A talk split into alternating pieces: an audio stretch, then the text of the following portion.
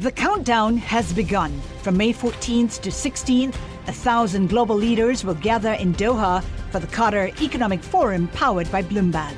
Join heads of state, influential ministers, and leading CEOs to make new connections, gain unique insights, and uncover valuable opportunities in one of the world's most rapidly rising regions. Request your invite for this exclusive event at QatarEconomicForum.com. Global business news 24 hours a day at Bloomberg.com, the Radio Plus mobile app, and on your radio. This is a Bloomberg Business Flash. From Bloomberg World headquarters, I'm Charlie Pellet. The Dow and S&P are lower. NASDAQ is higher. S&P 500 index little changed. It is down less than half a point now at 2163. The Dow down 19 points to 18,335, a drop there of 0.1%. NASDAQ up 6, a gain of one-tenth of 1%. The 10-year up 12, 30 seconds, the yield 1.49%. Gold up three dollars the ounce to thirteen sixty-three, a gain of two tenths of one percent. And crude oil, West Texas Intermediate, up a dollar four a barrel now, forty-one eighty-six on WTI. That is a gain of two and a half percent. I'm Charlie Pellet, and that's a Bloomberg Business Flash. You're listening to Taking Stock with Kathleen Hays and Pimm Fox on Bloomberg Radio. Columbine, Virginia Tech, Fort Hood, San Bernardino, Orlando. The list goes longer and longer, and so does the uh, the debate over advocates for gun control and gun rights, and others. Uh, again, this is just heating up this debate all the time. But there's a new friction seeping into this debate that you don't always see among the immediate post-shooting rhetoric, whether states and local tax laws can target firearms and ammunition. So we are happy to welcome back to the show Jen- Jennifer McLoughlin. She's tax reporter for Bloomberg BNA, a wholly owned subsidiary of Bloomberg and a leading source of legal, regulatory, and business information for professionals. So Jennifer, uh, many cities and states now are adding yet not not a sales tax necessarily, but a whole other kind of tax if they can to uh, guns, ammunition. Why and what are they doing? What we're seeing with states and localities is this attempt to tax firearms and ammunition, not just with the basic sales tax, but with an extra excise tax. And what we're hearing from localities that have actually passed these tax is that these are meant to raise revenue in order to fund programs to address safety concerns and also to reduce crime. Jennifer, I wonder if you could tell us a little detail about what happened in the Northern Marianas Islands. This is a U.S. territory, and the governor uh, said that this was something that none of us wanted. They said that we wanted to make it as strict as possible, and it also has to do with a court decision. I wonder if you could elaborate. Well, what happened with the Northern Mariana Islands recently is they imposed, they enacted legislation imposing a thousand dollar tax on handguns, and Actually, we've heard that people have thought that this could be a role model for the states, but we're not hearing states or localities suggesting that they're going to actually follow suit with this example of a thousand dollar tax. Well, the idea of these taxes, as I understand it from your excellent uh, story, uh, BNA story, is that uh, cover the costs of of medical bills. Someone gets shot, right? That involves hospital costs, and also um, police enforcement. So that's that's part of the logic here. Now, um, the opposition, for example, the Lawrence Keane from the National Shooting Sports Foundation, uh, told you that uh, he says there's a disconnect. They're basically arguing this side that that you can put these taxes on. It's not going to cause less mass shootings. Correct. They're saying that the the objective behind the tax not actually connect to the externalities or the consequential costs of gun violence.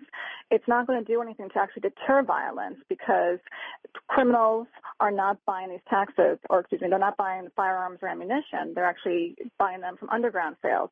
And so in order to reduce crime, you need to actually go after the criminals themselves. And um, Mr. King had actually said one way to do that is through law enforcement, but not through taxation. Now, Chicago also has a tax on firearms, correct? That's a $25 per firearm. Correct.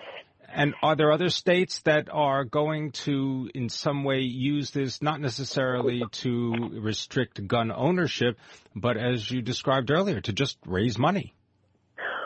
Other than Cook County in Illinois and Seattle, we have not seen a trend emerging with states and localities seeking to tax firearms ammunition. In the past, some states have introduced proposals, but none of them actually went through um, the General Assembly and became law. And we're not seeing this becoming a trend in the near future. So, what uh, is it? Is it a, a, big tax revenue builder for certain, uh, depending on what kind of tax you you pass? I guess if quite apart from trying to end gun violence and mass shootings, a lot of a lot of states and cities uh, could use some help with their budgets. Correct. And when we speak with Cook County in Seattle, they have revenue projections that indicate they will be pulling in quite a bit of revenue with these taxes.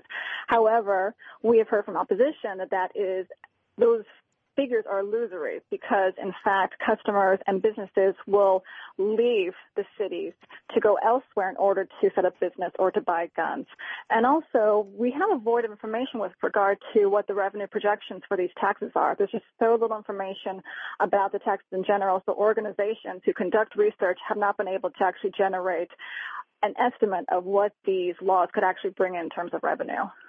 Thank you very much, Jennifer McLoughlin, tax reporter for Bloomberg BNA, located in Arlington, Virginia. Bloomberg BNA, a wholly owned subsidiary of Bloomberg and a leading source of legal, regulatory, and business information for professionals. Turn our attention now to professional politics. John McCormick, our reporter for Bloomberg Politics, joins us from Chicago. John, I wonder if you could just uh, give us a summary of the new polls that have been released particularly in key battleground states between Donald Trump and Hillary Clinton. Yeah, none of them really uh, particularly good for Donald Trump. Uh, these are in you know battleground states like New Hampshire and Pennsylvania, uh, places that are you know most likely going to decide the election.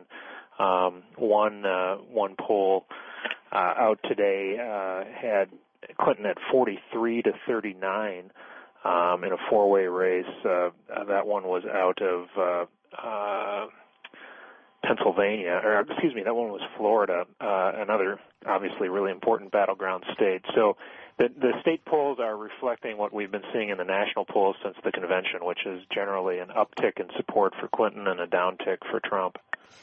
Uh, yes, and of course, uh, it doesn't seem coincidental that this downtick has occurred as Donald Trump uh, has, you know, made the comments about the military family, the Muslim American uh, military family who lost their son, and then uh, has still seemed at odds with key players in the Republican Party like Paul Ryan and John McCain.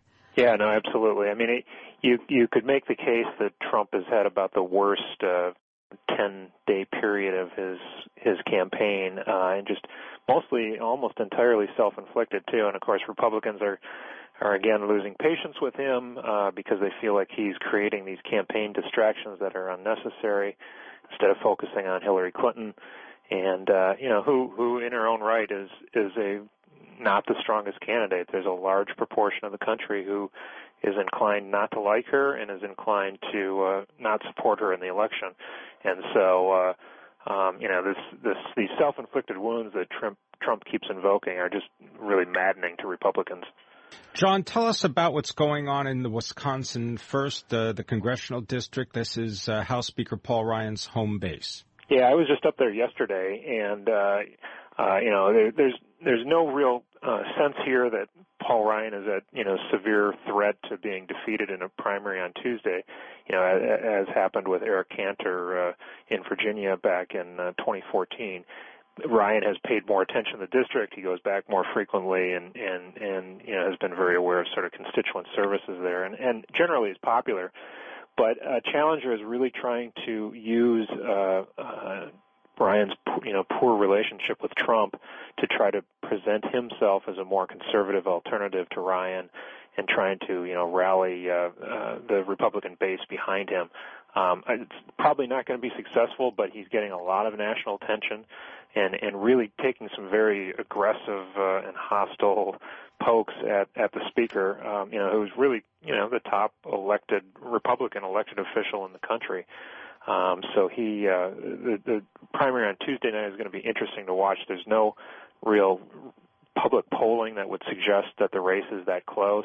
Uh, Ryan uh, favorability ratings in the in the last public poll up there showed him you know, popular with about 80% plus of Republicans and independents who lean that way. But it's it's on everybody's radar just because it would be obviously a huge deal if Ryan were defeated in a primary next week.